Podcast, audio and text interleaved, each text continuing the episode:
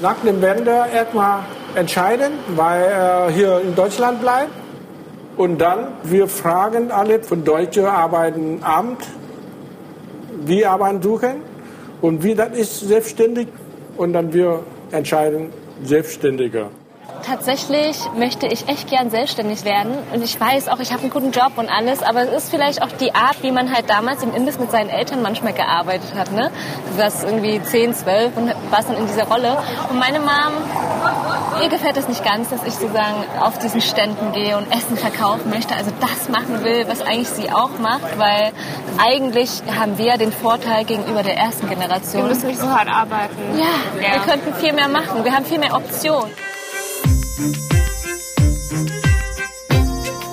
hören den Podcast MDR Investigativ hinter der Recherche. Ich bin Esther Stephan und arbeite für die politischen Magazine des Mitteldeutschen Rundfunks. Herr Nguyen, den Sie gerade am Anfang gehört haben, der ist 1982 in die DDR gekommen, um als Vertragsarbeiter hier zu arbeiten. Jetzt, 40 Jahre später, lebt er in Magdeburg und betreibt dort ein Restaurant. Viele, die damals mit ihm hier angekommen sind, die arbeiten heute in der Gastro. Genauso wie Ling, die haben sie als zweites gehört und Ling ist Viet-Ostdeutsche der zweiten Generation und sie möchte sich heute mit Streetfood selbstständig machen. Aber natürlich ist Viet Ostdeutsches Leben nicht nur gutes Essen, sondern viel, viel mehr. Und darüber spreche ich heute in einer sehr persönlichen Podcast-Folge, denn auch meine Gesprächspartnerin Nile ist Viet Ostdeutsche und sie hat den Film über Vietnamesen in Ostdeutschland für Exactly gemacht. Hallo Nie. Hallo. Meistens haben wir hier im Podcast so Themen, wo die Journalistinnen sich in eine Subkultur oder eine Szene reinbegeben und sich dann von außen einarbeiten und dann von außen auch berichten. Wieso hast du diesen Film gemacht? Ich wollte diesen Film machen, weil Vietnamesen, Vietnamesen mit die größte migrantische Gruppe in Ostdeutschland sind und diese Geschichte der Vertragsarbeiterin in der DDR, das ist eine total deutsche und auch ostdeutsche Geschichte. Ich selbst kenne so viele Schicksale, aber der Mehrheitsgesellschaft ist das meistens nicht bekannt, obwohl das ja auch hier vor Ort abgelaufen ist. Und deshalb dachte ich, das würde ich gerne erzählen, das würde ich gerne sichtbar machen, denn das ist ja ein Privileg am Journalismus, dass man Geschichten erzählen darf und einem Publikum zugänglich machen kann. Und ich dachte mir auch, dass es wichtig ist, diesen Raum zu nehmen, denn diese Geschichten, die brauchen Aufmerksamkeit und es gibt ja auch nicht nur den einen Osten oder die eine ostdeutsche Erfahrung. Und ich glaube, dass es unfassbar wichtig ist, auch die migrantische Perspektive damit in den Diskurs zu bringen. Du hast dich ja selber auch im vergangenen Jahr super stark gemacht gegen anti-asiatischen Rassismus, gerade so im Zuge der Corona-Pandemie. Kannst du noch mal erzählen, was da los war? Also das Coronavirus kommt ja aus Wuhan oder wurde zumindest zuerst in Wuhan in China entdeckt. Und kurz darauf haben Menschen in der ganzen Welt Chinesinnen, aber ja, im Allgemeinen auch Asiatinnen mit dem Virus gleichgesetzt. Und so kam es dann zur Diskriminierung. Also da hieß es, das Virus wurde durch die Asiaten, Asiatinnen erschaffen, die sind dafür verantwortlich. Und das kam auch nicht aus einem luftleeren Raum, sondern geht auf uralte Ressentiments eigentlich zurück. Also Asiaten vor allem als dreckige, unhygienische, fast schon barbarische Menschen, die jetzt durch ihre Lebensweise, diese dreckige Lebensweise zu dem Virus geführt haben. Und das hat dann eben zu verschiedenen Formen von Diskriminierung geführt. Also es gab Ausgrenzung im Alltag, aber auch eben Übergriffigkeiten und Attacken überall auf der Welt. In Frankreich entstand dann schon im Februar der Hashtag Je ne suis pas un virus, also ich bin kein Virus. Das gibt's auch hier auf Deutsch, das gibt's auch in den USA, wo sich Betroffene dann eben stark gemacht haben, denn sie wurden dann vor allem auch zu Beginn der Pandemie als Sündenböcke der Pandemie dargestellt. Und hast du das Gefühl, dass sich dadurch, dass sich da im vergangenen Jahr auch weltweit eben so eine Gegenbewegung stark gemacht hat, die Debatte auch verändert hat?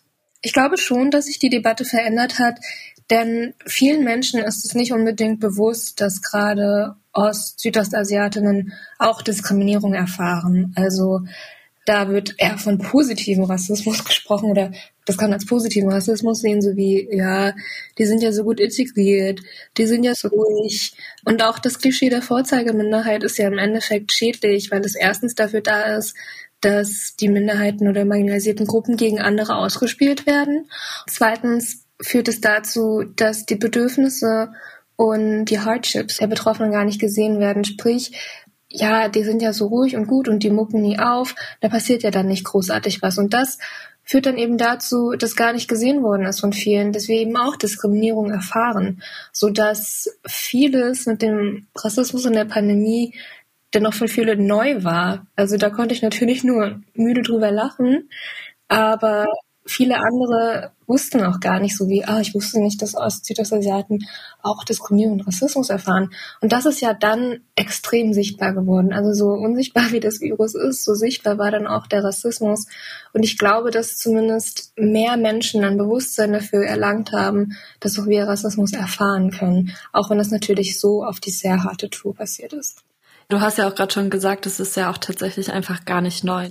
Der Herr Nguyen, der erzählt im Film ja zum Beispiel auch voll eindrücklich von seinen Gewalt- und Rassismuserfahrungen. Zum Beispiel erzählt er an einer Stelle, dass seine Familie in einem Jahr siebenmal angegriffen worden ist. Und wenn er diese Angriffe der Polizei gemeldet hat, dann hat er da überhaupt gar keine Unterstützung erfahren. Also geschweige denn auch dann von so Angriffen wie in Rostock-Lichtenhagen zum Beispiel. Das ist zu viel passiert. Nicht viele Vietnam-Familie.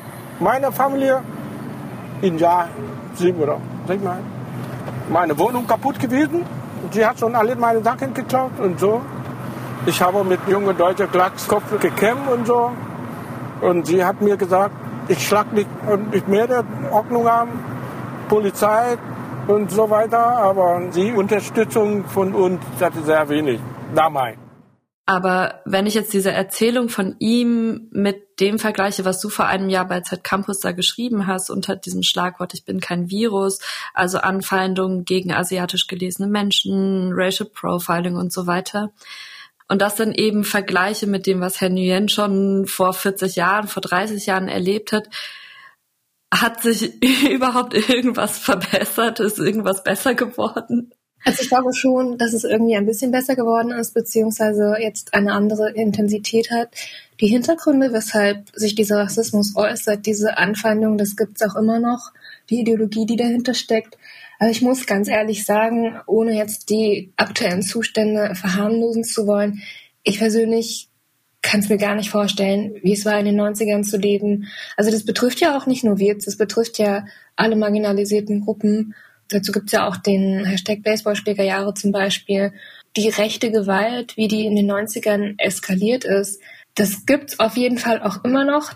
Und wenn wir über Hanau oder den Mord an Walter Lübcke sprechen, Halle, das ist ja alles ganz aktuell, aber ich glaube, die 90er, da war der Alltag von diesen Anfeindungen, von dieser ständigen Angst, so stelle ich mir das zumindest vorher auch dominiert. Und das ist, finde ich, jetzt zumindest nicht mehr so intensiv. Also es ist immer noch in einer anderen Intensität da. Aber ich stelle mir die 90er als nicht weiße Person so unfassbar dunkel vor. Und ich glaube, dass diese ständige, ständige Angst, dieses absolut feindliche Klima, dass sich das zumindest ein bisschen entspannt hat. Ich glaube, man kann das ein bisschen schwer vergleichen. Allerdings finde ich das, was die Menschen in den 90ern durchmachen mussten, in dieser Umbruchszeit auch, in der Wendezeit, das hat so eine Intensität, die ich vielleicht auch gar nicht ausgehalten hätte. Ich glaube, das war schon auch nochmal damals doller. Lass uns nochmal von dem Rassismus-Thema vielleicht wegkommen. Deine Interviewpartnerin Ling, die erzählt in dem Film nämlich, dass sie sich gerade in Leipzig so wohl fühlt, weil eben hier die Community auch so stark ist. Wir haben eine richtig große Community eigentlich. Als ich in den Westen ging, viele der Vietnamesen dort, also in meinem Alter, die hatten keine vietnamesischen Freunde, weil die Gäste anders nicht kannten. Und wenn ich nach Westdeutschland fahre, da fehlt mir so eine Community. Da fehlt mir die Kultur und da fehlt mir zum Teil auch der Dong Son Markt. Jetzt bist du selbst aber in Thüringen in der Kleinstadt groß geworden. Wie war das da? Also der Unterschied zwischen Ling und mir ist auf jeden Fall, dass sie halt hier immer sehr viel Community hatte und auch viele Anlaufstellen. Dafür, dass ich aus einer Kleinstadt komme, die, keine Ahnung, so 15.000 EinwohnerInnen mhm. hat, waren wir mit, ich sag mal so, sieben bis zehn vietnamesischen Familien eigentlich ziemlich gut aufgestellt das ist halt gar nicht schlecht. Das ist wie so eine Mini-Community da gewesen. Aber es ist natürlich überhaupt nicht das Gleiche. Es ist immer noch eine extrem weiße Stadt. An meiner Schule gab es pro Jahrgang immer nur eine oder maximal zwei nicht weiße Personen. Ähm, ich weiß nicht, wie das mittlerweile ist, aber zu meiner Zeit war das so. Und diese Person war dann halt die vietnamesische Person. Und man hat sich schon auch getroffen, wenn zum Beispiel in der vietnamesischen Familie ein Baby geboren worden ist und sind alle dahin gekommen oder bei Jugendwein oder allen möglichen so Festen. Da hat man dann das Restaurant über die Mittagspause geschlossen und dann das Fest veranstaltet. Und dann kamen da alle zusammen. Auch nicht nur unbedingt aus der Stadt selbst, aber das waren dann so kleine Community-Orte, also unsere Läden, unsere Geschäfte sozusagen. Aber sowas ganz Großes oder ein Kulturzentrum gab es hier nicht. Dafür aber in dem Landkreis weiter zu Weihnachten, wenn dann wirklich ganz viele Vietnamesen, Vietnamesen aus Südthüringen sich da einfinden. Aber in dem Ort, aus dem ich komme, da gab es Community, aber in einem viel, viel kleineren Rahmen, in einem absoluten Mikrokosmos. Also das, was Ding dann erzählt, überhaupt nicht zu vergleichen. Aber wenn es es nicht in den Film geschafft hat, erzähl doch bitte nochmal, was es mit den chinesischen Restaurants auf sich hat. Also, sehr, sehr gerne. Und ich würde darüber gerne überhaupt einen eigenen Film machen. Keinen Podcast irgendwann oder einen Artikel, sondern einen Film. Und ich freue mich, dass du danach fragst. Denn es ist ja so, dass viele chinesische Restaurants im Osten, so diese Asia-Imbisse, diese Ente süß-sauer, Wandhon, Frühlingsrolle, dass das nie von Chinesen oder Chinesen betrieben worden ist. Das waren immer wir. Und mich hat das so interessiert, wie kommt es denn eigentlich so? Denn ich habe so ein ganz, ganz dolles Erlebnis im Kopf, der das total prägt. Ich war hier in Leipzig essen und wenn man sich dann als Wirt outet, dann fragen die Eltern jetzt immer, oh, was machst du, wo kommst du her, was machen deine Eltern, bla bla bla. Und ich habe dann gesagt, naja, meine Eltern, die haben ein Restaurant. Wo? In Thüringen. Und der Kellner hier in Leipzig so, oh, das tut mir leid. Ich so, hä? Und dann meinte er, ach, da in Thüringen, da muss er bestimmt noch Ente süß-sauer servieren, ne? Und dann, ja, so ist es. Und dieser Laden hier in Leipzig, das war schon ein vietnamesisches Restaurant. Und du wirst es ja selbst gesehen haben, dass hier in Leipzig die vietnamesischen Restaurants richtig dolle aufploppen, gerade in den letzten Jahren. Was für mich dann auch so ein Moment war der Sichtbarkeit, wo man sich dann nicht mehr verstecken muss. Und ich finde das ganz interessant, diese Evolution von China-Restaurant und Asia-Imbiss zu teilweise Sushi-Laden und jetzt vietnamesisches Restaurant und dann noch teilweise wieder Fusion. Ich habe da Herrn Nguyen gefragt, aber auch ganz viel mit meinem Vater drüber gesprochen und der hat mir das so erklärt. Also man hat in den 90er Jahren, wo man sich dann selbstständig machen musste, überlegt, was können wir jetzt machen? Was können wir jetzt anbieten? Ich glaube, Herr Nguyen meinte, er hat dann das China-Restaurant gemacht, weil das etwas war, was die Leute in der DDR irgendwie kannten. Ente süß-sauer, Frühlingsrollen. Also man wollte nichts komplett Unbekanntes anbieten, so wie es zum Beispiel eine vietnamesische Pho oder Sommerrollen Nermkunden oder sowas wäre, sondern irgendwas, was man kulturell, popkulturell vielleicht mal aufgeschnappt hat, sodass man das dann anbietet. Mein Vater wiederum, der meinte mal, dass es auch um die Zutaten ging. Also das Fleisch, was dann verarbeitet wird oder eben das Gemüse und so weiter, dass man das eher gefunden hat, angepasst hat für die Gerichte, als dass es bei vietnamesischen Gerichten unbedingt der Fall wäre oder dass es einfach leichter war. Also vietnamesische Küche, da sind ja auch ganz viele Kräuter drin, Koriander, Fischminze und so weiter und so fort. Und er meinte so, auch daran zu kommen war halt einfach schwer in den 90ern und da war es einfach leichter, diese chinesischen Gerichte zu kochen. Ich glaube, das sind alle Faktoren, die dann irgendwie mit reinspielen. Aber man hat sich dann, ja, als Chinesen könnte man so sagen, präsentiert. Und in den 2000er, 2010er Jahren kam es dann so, dass dann ganz viele jetzt Sushi verkauft haben. Also wenn du einen Sushi-Laden siehst, das sind keine japanischen Menschen dahinter. Ich hatte da mit dem US-Konsul gesprochen hier, also mit dem Generalkonsul, der ist japanisch-amerikanisch und der meinte so, das sind ja gar keine Japaner. Und dann habe ich ihm das auch erklärt. Ne? Ich so, nee, sorry, das sind auch wir. Aber voll gut, dass es dann überall so besetzt ist und die Familien dann auch damit Geld verdienen können. Genau. Also weil das ja gerade dann auch in der Wendezeit auch voll der Struggle, was aufbauen zu können, zu müssen auch. Ganz genau, wie du es gerade gesagt hast. Es hat auch immer was damit zu tun, dass man halt den Markt befriedigt oder das gerade anbietet, was gefordert ist oder wo man halt irgendwie Geld verdienen kann. Und mit dem Sushi, das war dann bei meinem Vater auch so, der hat dann auch Sushi angeboten im Laden, weil es einerseits einen Hype gab und das wiederum auch als hochwertigeres asiatisches Gericht angesehen worden ist. Also da waren dann die Leute auch mehr bereit zu bezahlen als vielleicht bei Fantasy Sauer, was ja nicht besonders als wertvolle Mahlzeit angesehen wird. Und ich glaube, dass man dann deshalb auf den Sushi-Zug aufgesprungen ist. Und dann irgendwann kam das eben hier auch zu den vietnamesischen Restaurants, wo es mittlerweile viele gibt. Aber ein anderer Besitzer hier in Leipzig meinte mal zu mir, das war harte Arbeit. Das hier durchzudrücken, das war total fremd für die Leute, unsere Gerichte hier zu zeigen. Aber wir müssen uns nicht mehr verstecken. Und das fand ich sehr schön, als er mir das erzählt hat. Essen sowieso ganz offensichtlich eins deiner großen Themen auch. Also musst du wirklich vielleicht noch einen Film dazu machen. Wir sehen dich ja auch ganz am Anfang des Films schon direkt in dem Bubble Tea Laden, die so langsam wiederkommen, habe ich das Gefühl. Lass uns noch mal bitte aufräumen, was da damals los war, weil ich finde das total wichtig, weil ich komme voll selten dazu, Bubble Tea zu trinken, einfach weil es bei mir in der Umgebung glaube ich, unmittelbar keinen gibt. Und dann müsste ich in die Innenstadt fahren, da bin ich einfach selten. Aber ich trinke voll gerne Bubble Tea und ich bin froh, dass es das jetzt wieder häufiger gibt und Leute das auch ein bisschen mit weniger Scham vielleicht trinken, zumindest weiße Menschen. Was war damals los mit den Bubble Tea Läden? Wir sehen jetzt einen Bubble Tea Hype, aber es ist ja wirklich nicht das erste Mal, dass es in Deutschland Bubble Tea gibt. Und zwar 2011, 2012 hatten einige Bubble Tea Läden ja auch schon ein High. Aber das ging dann ganz schnell rum, denn dieser Erfolg des Bubble Teas in den frühen Zehnerjahren, der war auch immer mit Vorbehalten begleitet, also zu ungesund oder schädlich. Da hieß es dann auch Erstickungsgefahr durch die Bubbles, was nie, nie, nie nachgewiesen worden ist. Oder sogar krebserregend. Also es gab immer so ein Geraune um dieses Getränk. Und 2012 hat eine Studie aus Aachen dem Bubble Tea sozusagen den Todesstoß versetzt. Denn die haben dort die Tapioca-Perlen, also die Perlen im Bubble Tea, die Bubbles sozusagen. Genau, und Tapioca ist so Stärke, ne? Genau, Maniokwurzeln, Stärke, wurden da untersucht und seien angeblich schädlich gewesen und der Studienleiter nannte das Dreck. Und das war dann natürlich ganz, ganz schlimm. Also sobald es heißt, dass hier irgendwie Lebensmittel dreckig sind, dann verängstigt das natürlich die Kunden und Kundinnen. Kurz darauf wurde dann aber festgestellt, dass die Studienergebnisse falsch waren. Also wirklich falsch durchgeführt, nicht haltbar. Eine Studie über die Studie hat dann sogar gesagt, dass es fast Schmierkampagnen gab durch mediale Berichterstattung, denn einmal dieses Statement, es ist ungesund, es ist Dreck, zusammen mit diesen Vorbehalten und dem Geraune, das war dann, dann war es halt rum für den Bubble Tea im Endeffekt. Und das bedeutete eben auch ein Ende für die meist asiatisch geführten Läden. Und ich finde, dass Bubble Tea irgendwie ein Politikum ist. Also man kann schon sagen, ich mag den Geschmack nicht oder ich mag es nicht oder wie auch immer, ist ja alles okay.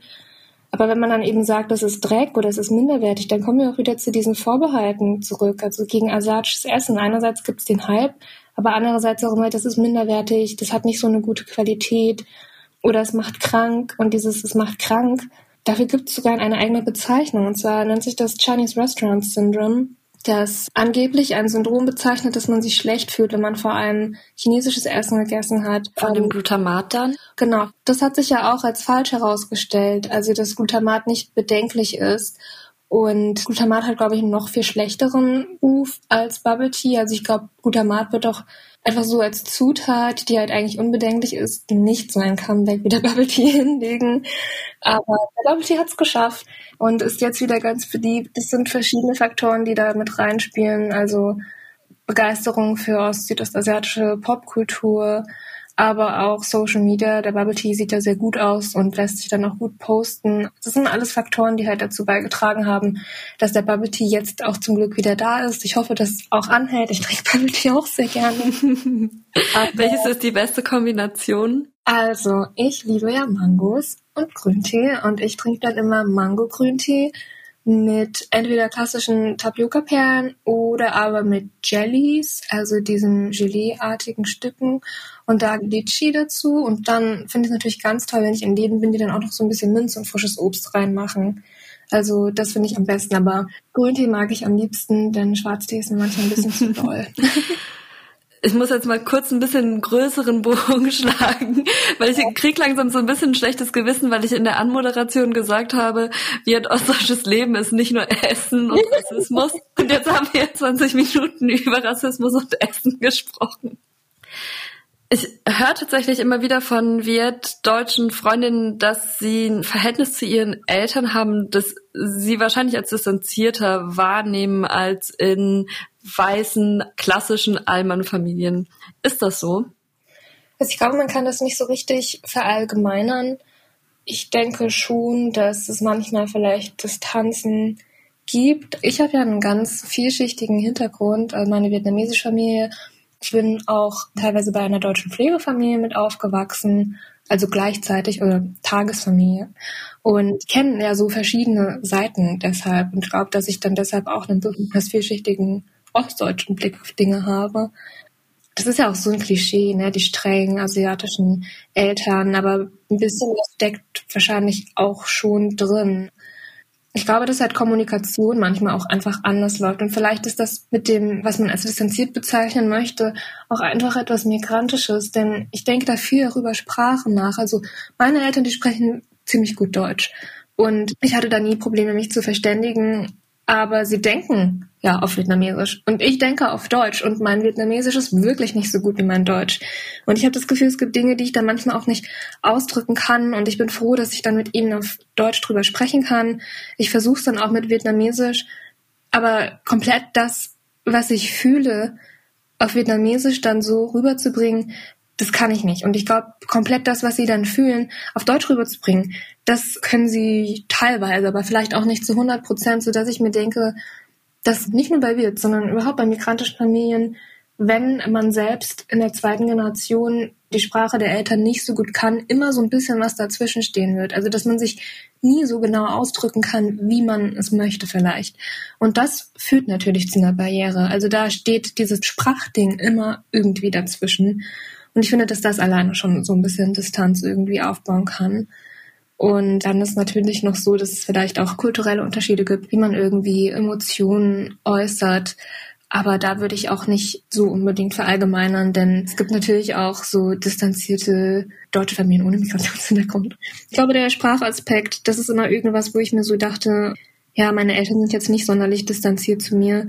Aber manchmal würde ich ihnen gerne noch mehr meine Gefühle, meine Wahrnehmungen mitteilen und denke mir so, boah, Vietnamesisch, da würden die das 100% checken. Auf Deutsch zu, weiß nicht, 80, 90 Prozent ist schon richtig toll, aber auf Vietnamesisch wäre es noch besser, aber mir fehlt das Vokabular dazu total. Ja. Das ist mit Sicherheit einfach auch ein Ding, was in vielen migrantischen Familien einfach auch Thema ist zeigt sich das auch so ein bisschen in dem Verhältnis der ersten und der zweiten Generation in Deutschland? Ja, gerade hier im Osten, wo es die erste und die zweite Generation Wirts gibt, äußert man sich anders, lebt man anders und ich denke, dass viele Teile der zweiten Generation, so wie ich, ja auch politisiert sind, Forderungen haben und einfach aktiv sind, was Teilhabe angeht. Und in der ersten Generation gibt es da auch einige, aber ich habe ja dann auch immer wieder im Film gesagt, dass es total schwer ist, mit Menschen darüber zu sprechen. Denn es gibt verschiedene Gründe, weshalb die erste Generation verschlossener ist oder vielleicht auch einfach unbemerkter bleiben möchte. Und ich bin da mit vielen anderen aus der zweiten Generation dann ganz anders. Es gibt Menschen wie Nguyen und politisch Aktive aus der ersten Generation, vor denen ich auch unfassbaren Respekt habe und denen ich sehr dankbar bin für alles, was sie an uns weitergeben. Aber das ist eben dann doch nicht die Mehrzahl. Und dieses sich äußern und laut sein, das ist ganz anders zwischen der ersten und der zweiten Generation.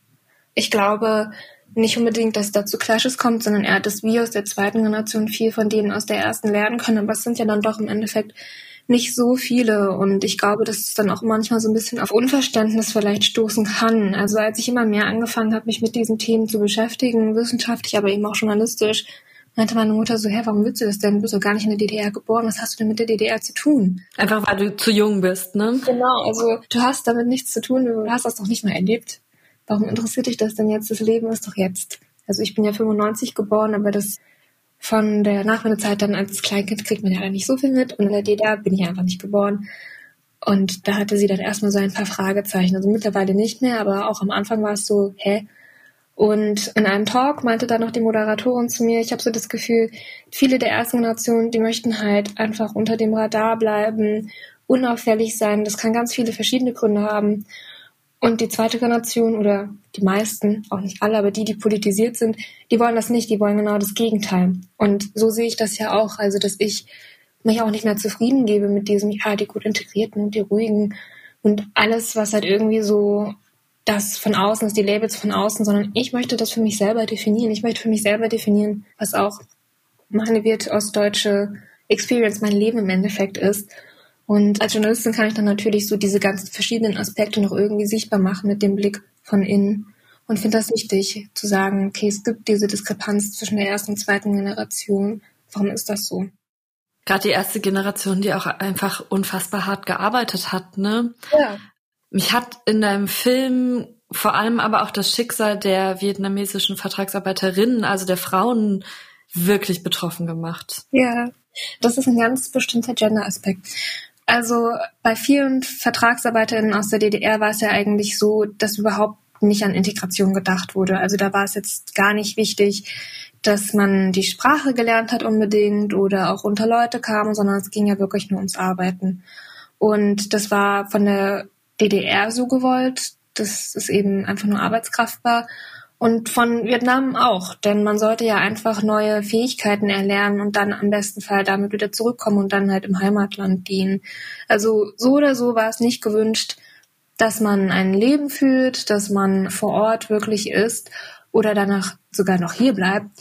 Und bei den Frauen war es so, dass mir eine Zeitzeugin, Maifung Kollert, die Rostock Lichtenhagen auch miterlebt hat, erzählt hat, dass sie zum Beispiel auch wie viele andere Frauen in ganz vielen anderen Städten auch in den Heimen, in den Unterkünften war und da meistens ab zehn abgeschlossen worden ist und dann eine Person auch meistens mit der Taschenlampe durchging, um zu schauen, dass wirklich alle auch drin geblieben sind. Also von wegen gar nicht rausgehen und auch gar nicht Sex haben, denn das könnte ja zu einer Schwangerschaft führen und das ist überhaupt nicht gewollt. Also das auf gar keinen Fall. Und da gab es soweit einen Eingriff in die reproduktiven Rechte, dass diejenigen, die schwanger geworden sind, zur Abtreibung gezwungen worden sind oder Abtreibung durchführen lassen mussten, so dass auch eine Zeitzeugin meinte, dass manche Frauen zweimal im Jahr eine Abtreibung hatten oder eben so oft, dass sie jetzt gar nicht mehr schwanger werden können oder aber, dass man halt gleich abgeschoben worden ist.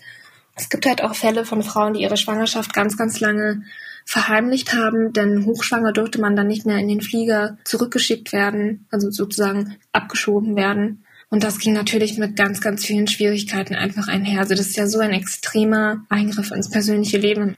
Ja, ich finde, es hat es auch einfach nochmal so auf die Spitze getrieben. Also das, was Herr Nguyen vorher schon erzählt hat, das nochmal überdreht. Also er erzählt ja, wie sie einfach in total beengten Verhältnissen gelebt haben und dann dieses Schicksal der Frau noch dazu überspannt es quasi auch nochmal, wie krass die Situation für die VertragsarbeiterInnen einfach gewesen ist.